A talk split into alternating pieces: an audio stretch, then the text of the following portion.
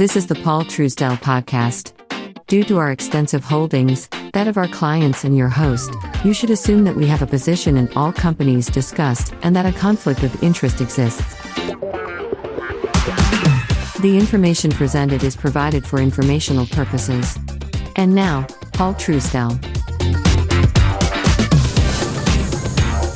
Well, what do you say we get started this morning? It's a bright and uh, it's a good it's a good day. It's a good day. Sun hasn't come up, but it's going to be a good day. So we're talking a lot about uh, those of you who might be employees and you are semi-skilled or unskilled. If you're unskilled, you're going to get screwed. That's all there is to it. The bottom line is they need unskilled labor, but you're limited in what you can do. If you're skilled, yeah, they need you. I mean, here's the bottom line is there are a lot of people who are very heavily dependent upon skilled labor, but they're just not that many key skilled employees out there. So it's your time to shine.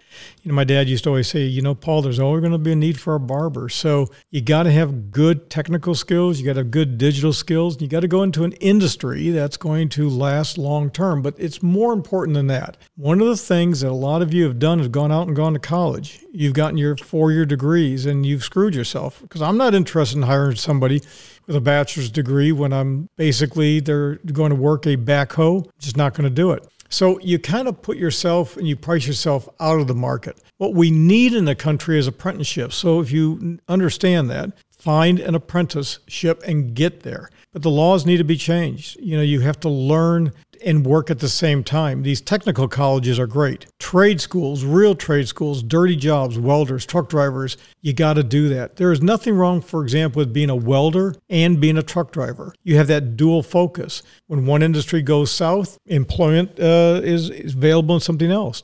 I mean, here's a classic. Let's say they're not building like they were, you know, there's not the welders that they need. You got truck driving. You got to have a couple of skill sets. Two or three makes sense, but, you know, the problem is what we're seeing in the world is oh everybody needs more education and nonprofits need to have this diverse youth group and everything i got news for you you got to just do the job don't worry about being white or black male or female or everything in between people just want people that can work now nurses Obviously, we have baby boomers. We have tons of nursing openings. We have drivers, everything possible, IT learn skills. Don't try to be the next great programmer. In fact, tell me who do you know is a great programmer. You, you, you're not going to name anybody. But again, there's just not the number of viable solutions for those who have college and no skill. I mean, just because you have college, oh, get a college degree, you make more money. No, it's not true. That's not true. It's look, it's like being a police officer you cannot get a job as a police officer if you got an IQ of 130 or, or higher.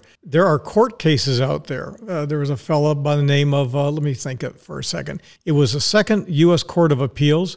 His name is Robert Johnson. He applied at age 49. He's a college graduate. This is back in 1996 and he scored the equivalent of a 125 on the uh, on the on the exam. So he scored a 33. Here's the thing the New London Police Department said, nope, we only interview candidates between a 20 and a 27, not a 33. We don't want anybody with a high IQ because they leave, they don't stay. We get costly training. Now, when I put my letter in and resigned, the chief of police said to me, yeah, the good ones never stay. I get it. I never plan on making a career out of the thing. And I'm not being cocky, but there's not many have an IQ as high as my son and I. Just there ain't that many up there. And 130 would be extremely low for us. Let's just say that.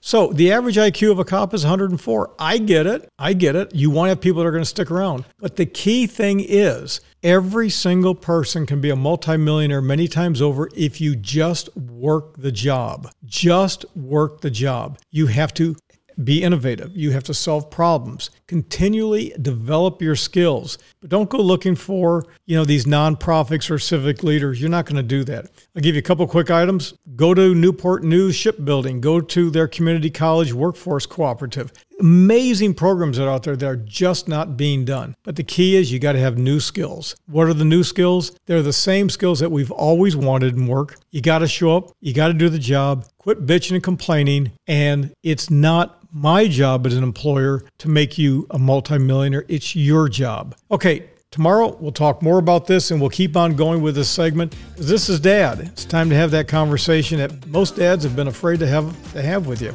It is what it is, what it is.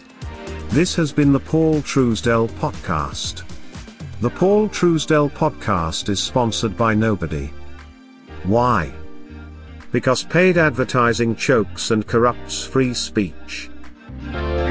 Yeah.